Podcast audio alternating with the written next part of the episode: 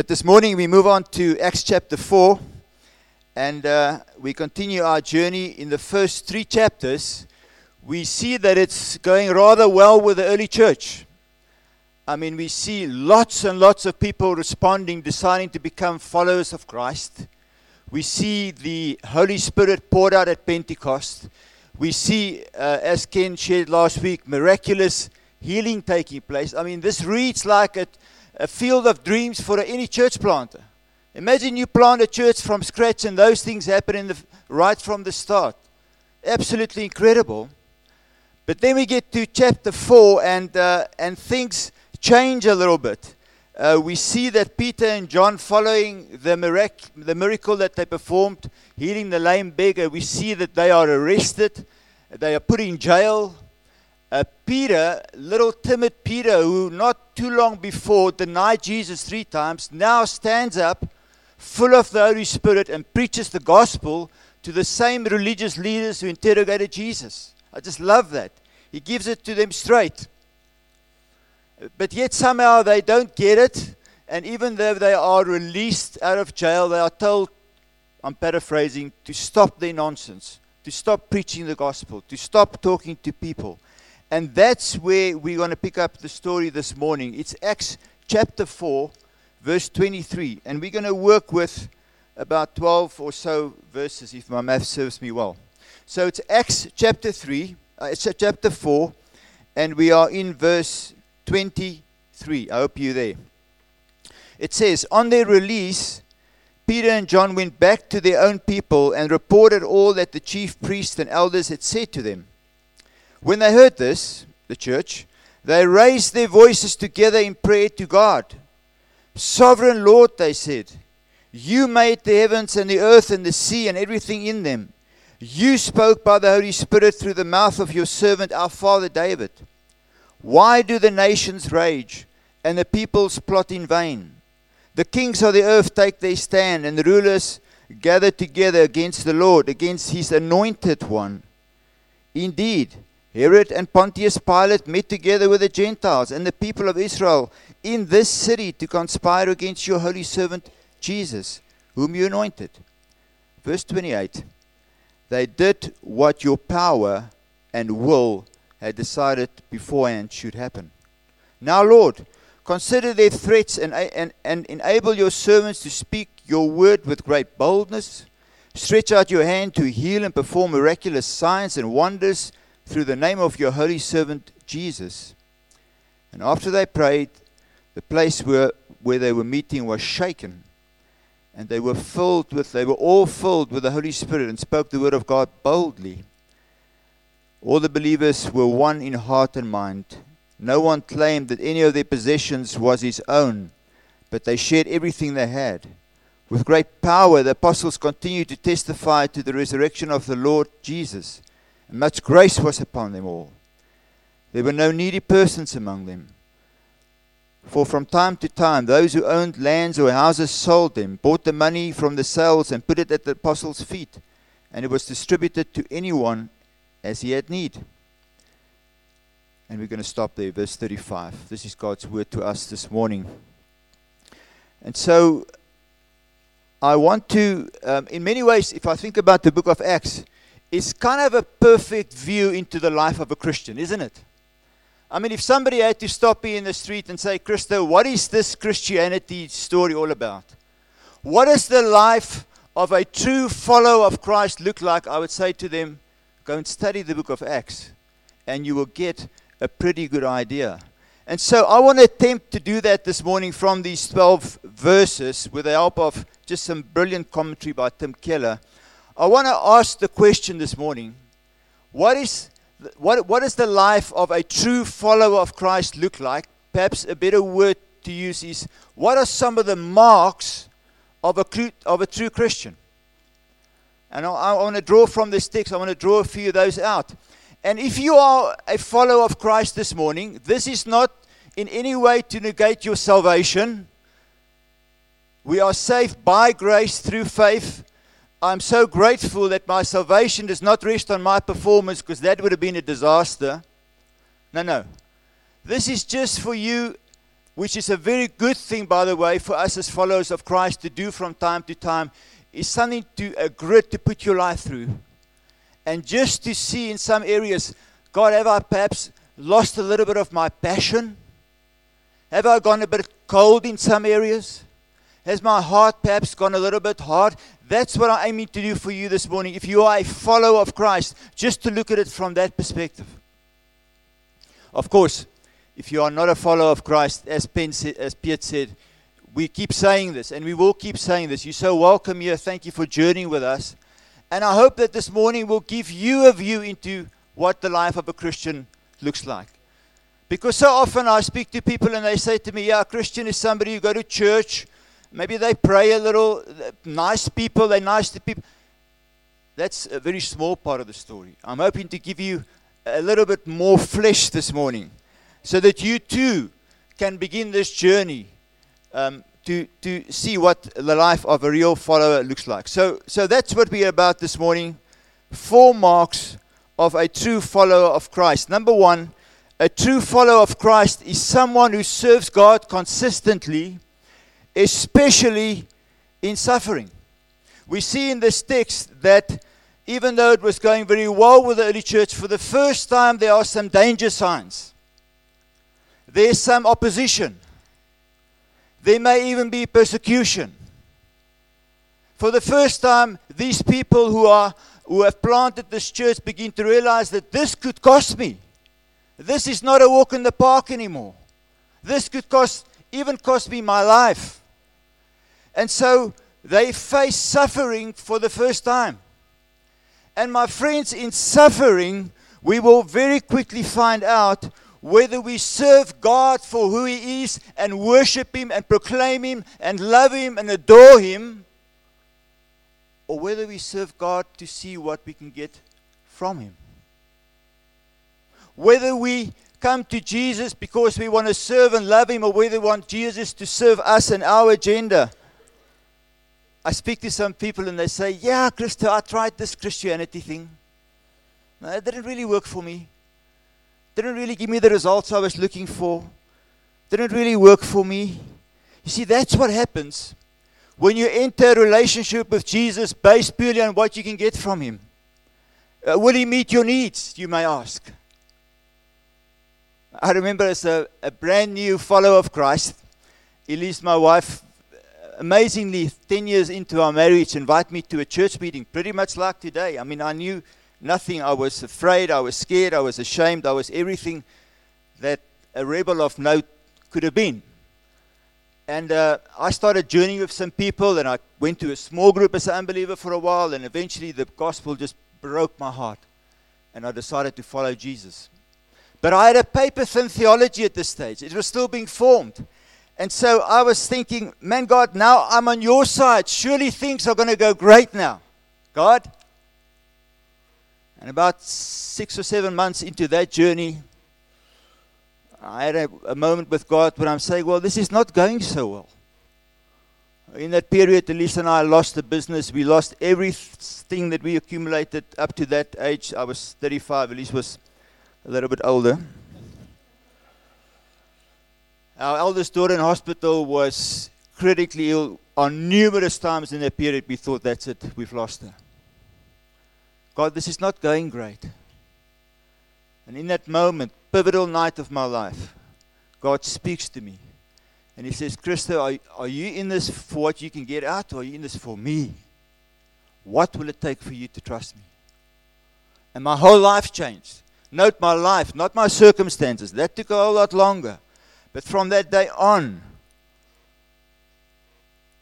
it was no longer about me and my plans, and God just needing to bless it. And so we see here a very different attitude from John and Peter and the early followers. It is not about them. I just love the way they pray. I mean, do you notice what they ask for? Did you notice it from the passage? If it was me, I would say, God, won't you save me from these wicked people? I would pray for vengeance. I say, God, take them out. I would say, God, won't you, won't you bring protection over my life? Won't you change my circumstances? That is what I would ask for if I face persecution, possible death. What did they ask for? What did they ask for? God, give us boldness, give us courage, so that we can continue to change people's lives. That's what they asked for. It's nothing to do with them. Of course, there's nothing wrong with asking God to meet your needs. Jesus teaches us to pray that way. Remember, God, give us today our daily bread. But it's not the main thing if you are a true believer. And, and, and I want us to delve a little bit deeper into this prayer because I think there's so much we can learn from it for our daily walk with God. And the first thing I want you to notice, verse 24, is who they pray to sovereign Lord, sovereign God. And then this passage unpacks so beautifully two attributes of this God that they call out to. And the first one is that He is the Creator. They're not praying to any silly little God. They're calling out to the sovereign God, the creator of the universe. Before God, there was nothing and he's in complete control over everything that he created from heaven's perspective. Everything is, got, is going according to plan. God is overseeing everything. He's in complete control. And our perception may be that that control waxes and wanes over time but that's not the reality folks. The truth is that god is large and in charge and that he reigns supreme and he's strong and exhaustive there's not a drug deal that goes down without his knowledge, not a political scandal, not an injustice. He knows it all. He reigns supreme. And not only does he reign supreme at a cosmic level, at a, at a huge level, but also at an individual level. He knows each one of us. He sees you. He knows you. You are never far from his gaze. We take God out of the picture and there's nothing left.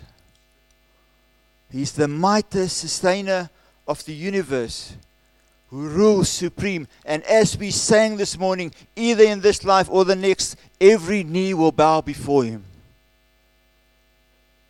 The second thing I want you to notice about the way that they pray is how this God speaks. Verse 25, it says, You spoke by the Holy Spirit through the mouth of David. You see that? Through David by the Holy Spirit. They are quoting, they are quoting Psalm 2 here. Why did the Gentiles rage and the people plot in vain? They asked this question and then they answered it in verse 28. They did what your power will, your power and will had decided beforehand should happen. Do you see this, my friends? Why do these people plot and rage? It's because God predestined it to happen. And when, comp- when opposition comes, when suffering comes, they lift their voice to the sovereign God. They appeal to the sovereign God who not only made everything, who's not only in control of everything, but by the way, also planned for everything to happen just as it turned out. No doubt these people were afraid. No doubt they were concerned.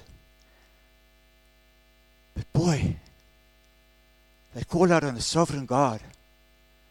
And it reminds them who this God is. It reminds them that He's in complete control.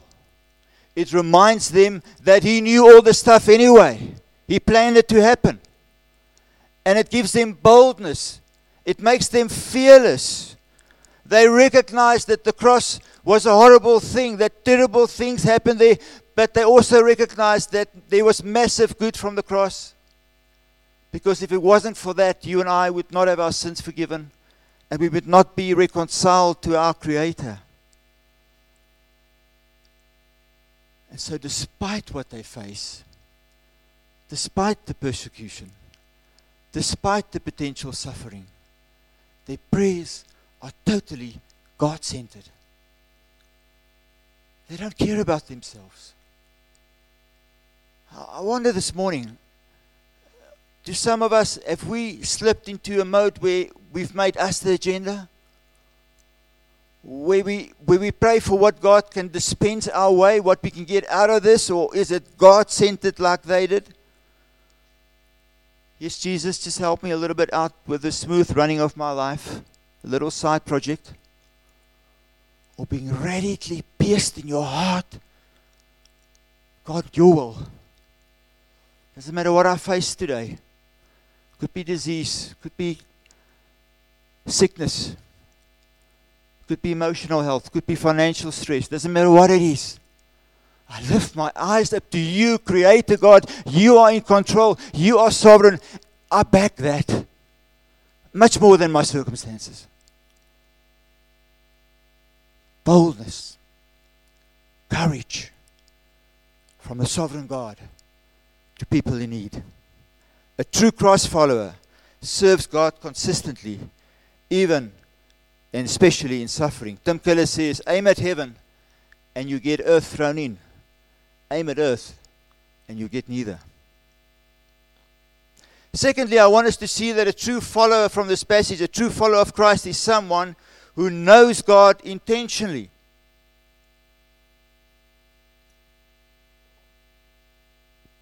There is a massive difference between knowing God and knowing about God.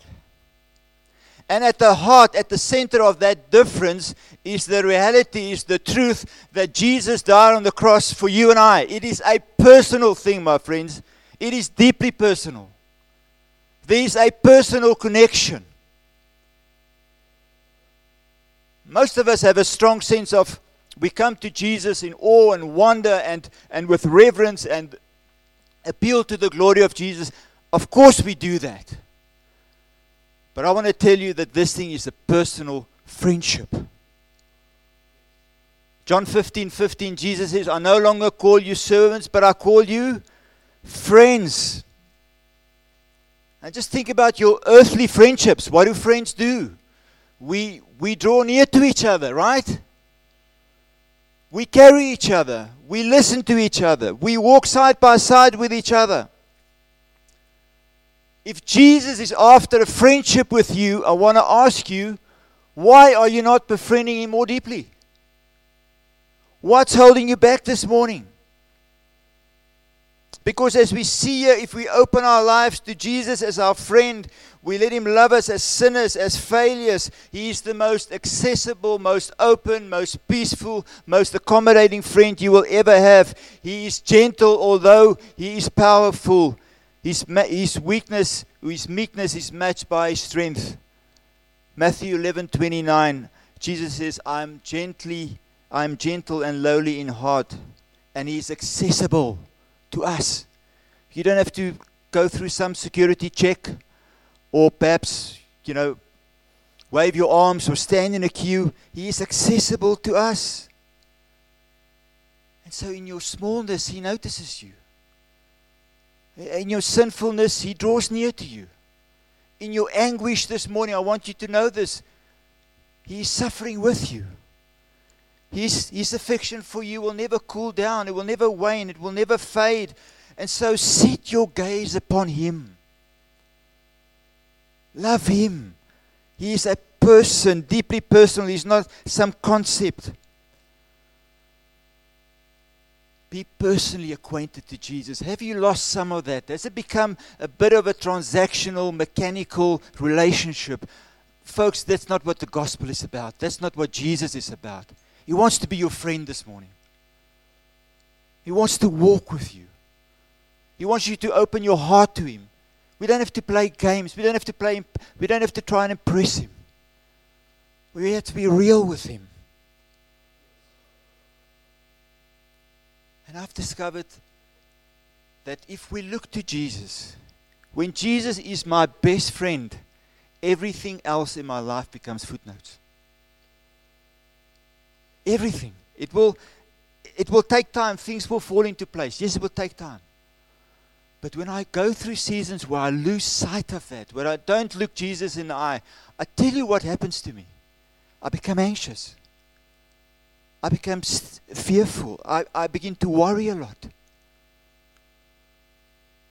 We recently in a, a business negotiation about a transaction that we try to complete, and two different teams, and I'm in the one, obviously, and man, it's a, it's a, it's an emotionally charged room full of, of male testosterone.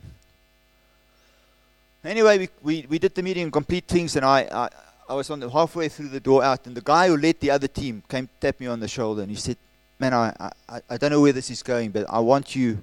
I'd love you to come and help some of the executives on our team, because I see calm in you. I want that for my people." And I was reflecting on that, and I was calm. And the reason I was calm is because I was looking in Jesus' eyes. Just as there are many other stories I can tell you when I wasn't. When I was when I was a mess inside.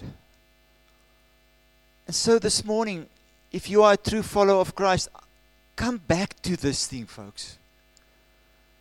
Let's have Jesus as our friend.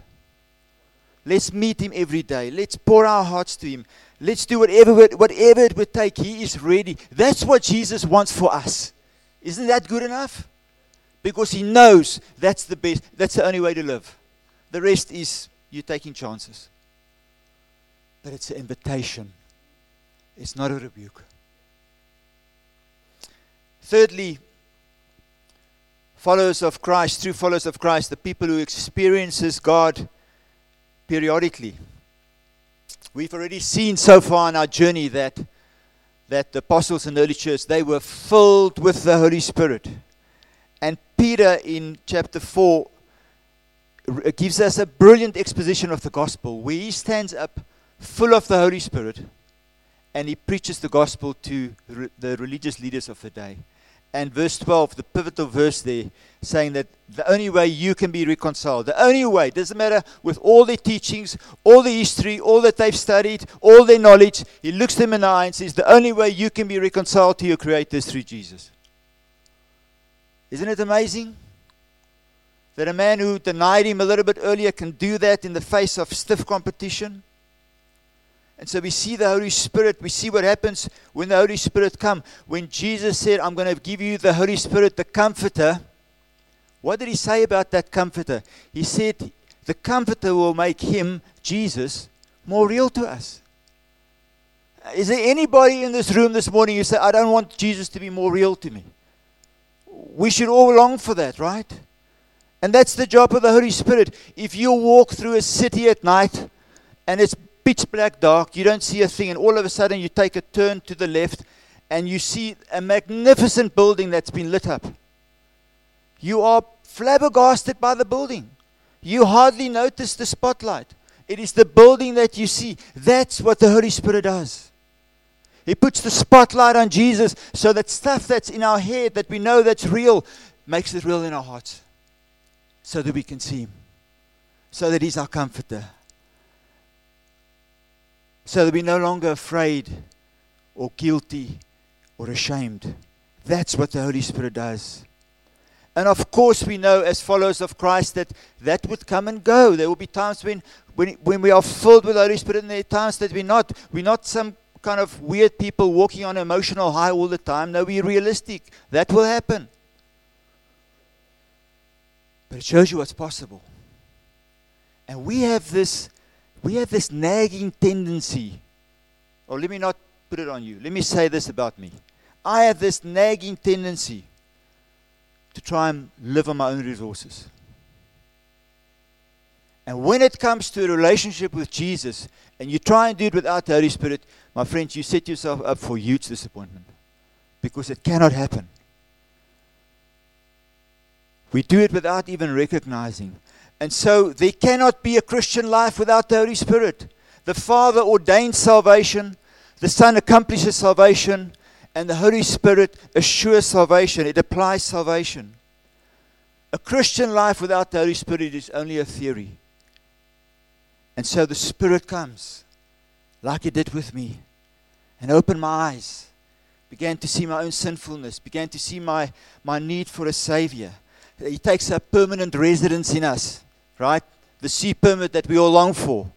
Jesus has got that in our lives. He lives with us from that day on, permanently. He walks with us. He helps us to grow. He helps us to see Jesus. He helps us to, to live our lives in the way that God would want us to live our lives. We have been plugged out of this old life and placed into a new. And the, the presence of the Holy Spirit is the proof of that life. Our citizenship is now in heaven, where we have an inner friend walking with us. We do not need the Holy Spirit to live a moral life, but we need the Holy Spirit, as we heard last week, to live a supernatural life.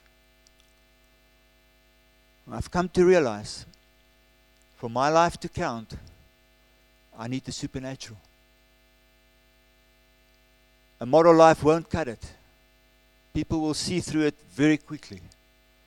For me to take the message of Jesus to our city, to speak to colleagues, to speak to our neighbors, to pray for the sick, I need the supernatural. And God wants to give this to us. Why do we want to go alone? He is empowering us so that those things that we think are utterly impossible on our own resources can happen. And so, the Spirit changes us by making Christ wonderful to us. If you're in a season where you feel, man, I'm so dry, Christo, I read my Bible, but it bores me. I find it so difficult to pray for people. Perhaps you need to be freshly filled by the Holy Spirit so that Christ can be wonderful to you again.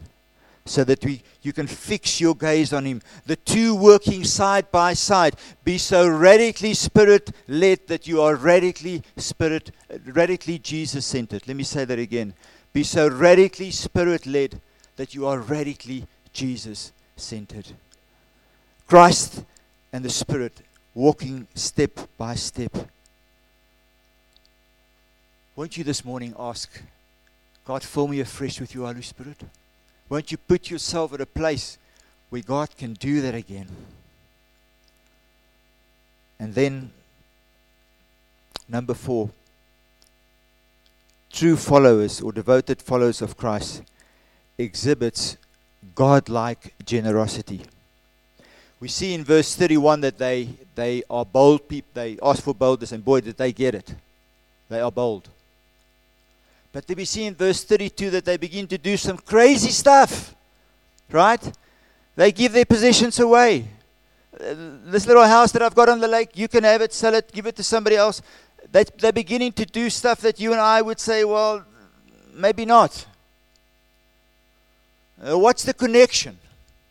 What's the connection between asking for boldness and then going to a place where they where they just ridiculously generous? You see, the problem here for us is we think that stinginess is the result of greed and materialism. And it's true, but only to an extent. The real reason behind stinginess is fearfulness. It's when you are when you are afraid that God will not be your security and your safety, and you have to look to stuff to satisfy you. But when boldness comes like this, that agenda goes out the window. They may have asked for boldness to proclaim his name. They ended up with boldness to live radically generous lives. Why? Because they know everything comes from God. And it brings peace to their lives. They're not stressing about these things. who are you who are you looking to for that security and satisfaction? And man, I'm talking to the converted here. This is a generous church in many ways. I'm not just talking about money, although that's an important thing. I mean, I think of the, the 50,000 francs or so that we sent to Ukraine recently. That's a lot of money from ordinary people like you and I. I think of people spending so much time here and giving off the resources with things like Lift on Hanger and the coffee. And I mean, there's, there's just so many areas that I can pinpoint of great generosity in this church. You get it. My friend Piet, I was I was so blown away by, by what he did for me a, a while back. I um, after after 25 years, I made the radical decision to return to the tennis court. Right, haven't played for 25 years, and Kim was at the back They invited me for a game in Megan. Tennis is actually a sport you won't believe it, uh, Kim and Piet, but that I could play at one stage of my life, and really enjoyed it. And so we started playing, and, and then I asked Piet for some advice. I said, Piet, you know, I've got to buy a tennis racket uh, tennis tennis racket. What is this? Just where do I go? He knows the stuff. And he took me to the boot of his car and he, he gave me a racket. Now, this is Switzerland, people. Things are expensive. I know what a tennis racket costs, especially a decent one. And I'm sure the, the Wallace's household could have used that. But he opened his heart. Generosity. Why? Because he's not so fearful that God will not bless him and look after him and secure him and give him satisfaction. You may say, Christo, come on, it's just a tennis racket. No, no, no. There's a heart behind that tennis racket. Generosity. Go the extra mile. I was a brand new Christian and I sat with one of the elders in our church one day and he was head of our, he was overseeing the church finances. Very wise old guy. And I'm kind of be a new guy on the block and I come to him and I ask him, you know, how do I give? Just give me the formula. Just give me the number. And he looked at me and he smiled. And he said, I'm not going to give you a number, but I'll tell you this. Practice what I'm telling you, and you will never look back. He says, You always give so much that you will never lose your dependence on God. I've banked that. I've lived by that. Times it stretches us. But hey, if God has given me His Son to die on the cross, am I going to get all fanatical about a few pennies?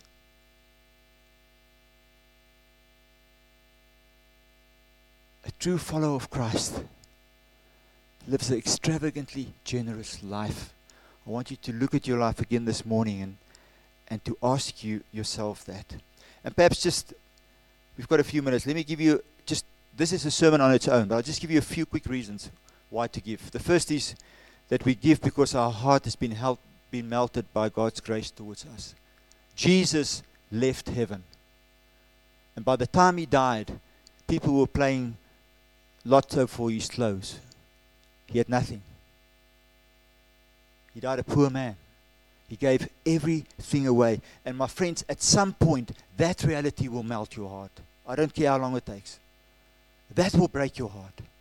And when you live from that space, Jesus, you gave up everything, then the little bit that you asked me to steal or give away is nothing, right?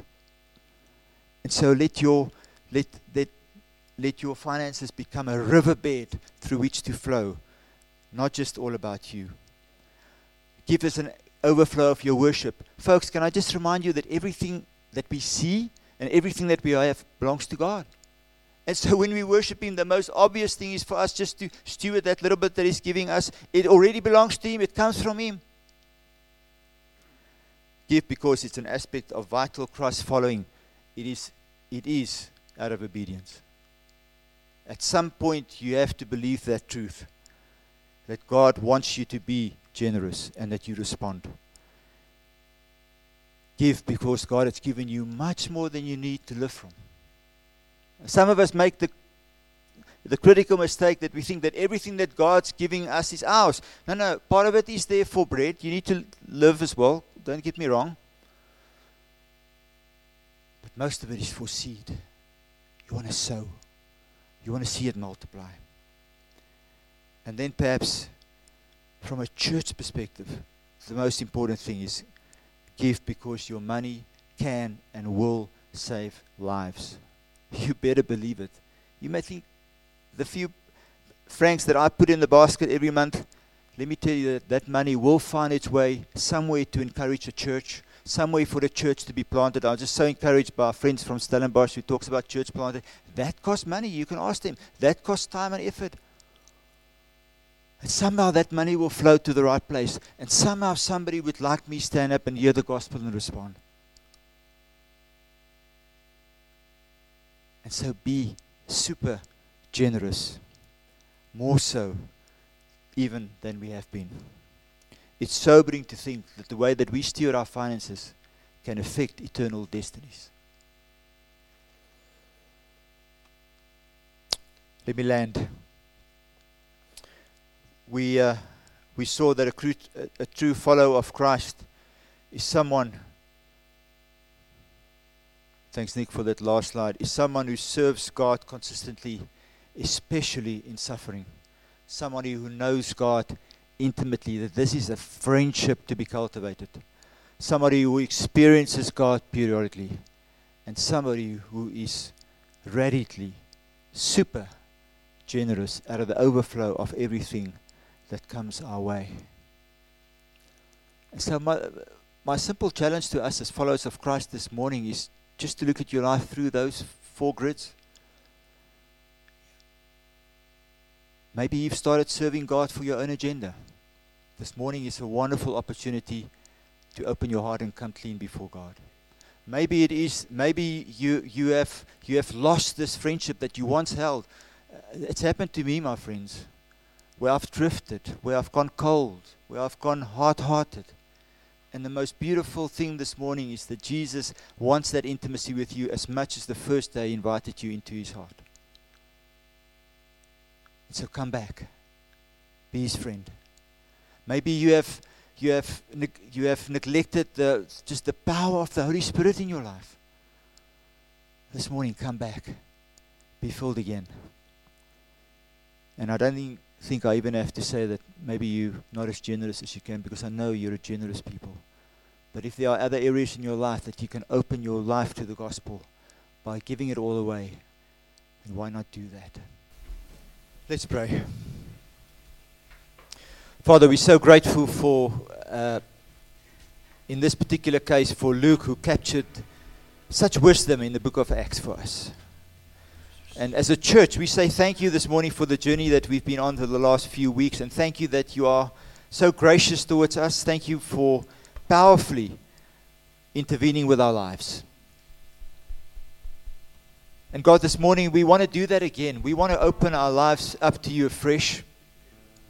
And uh,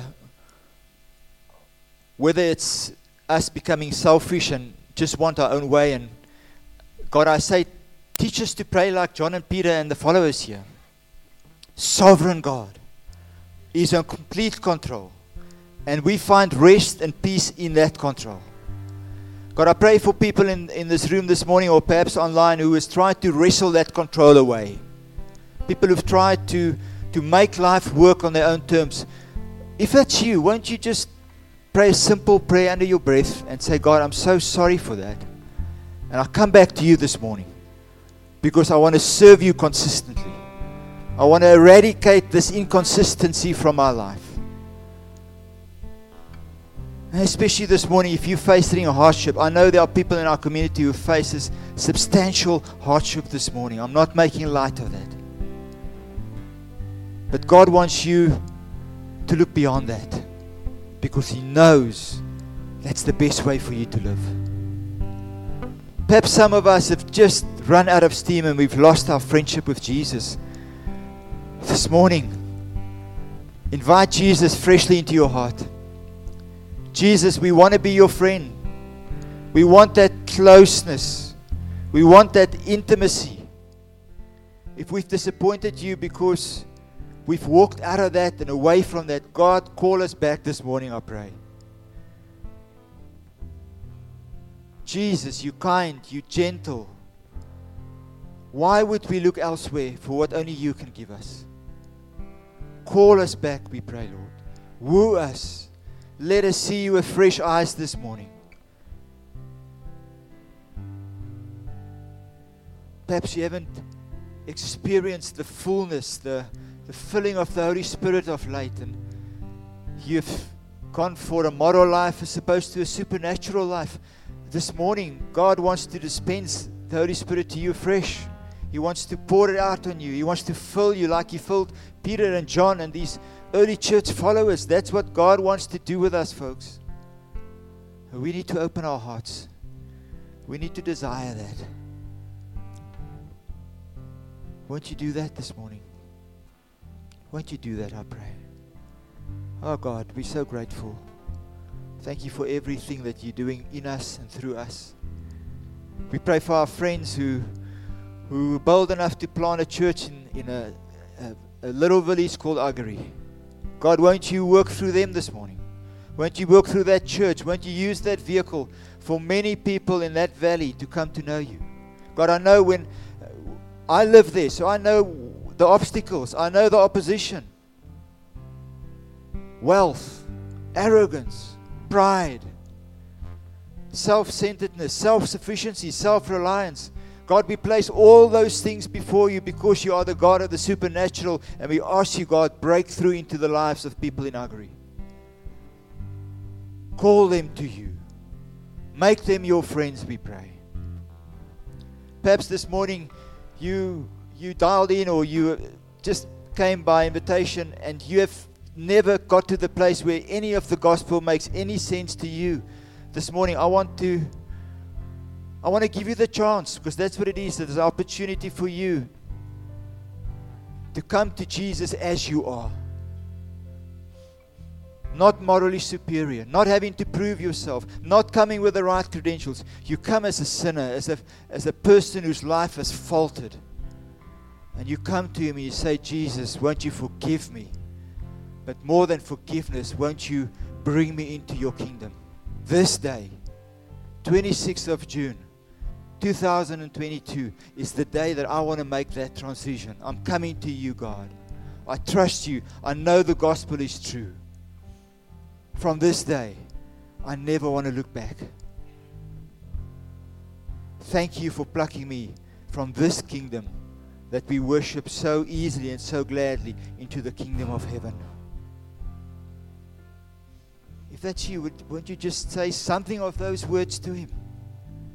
And His graciousness is ready to be poured out all over your life. In Jesus' name we pray.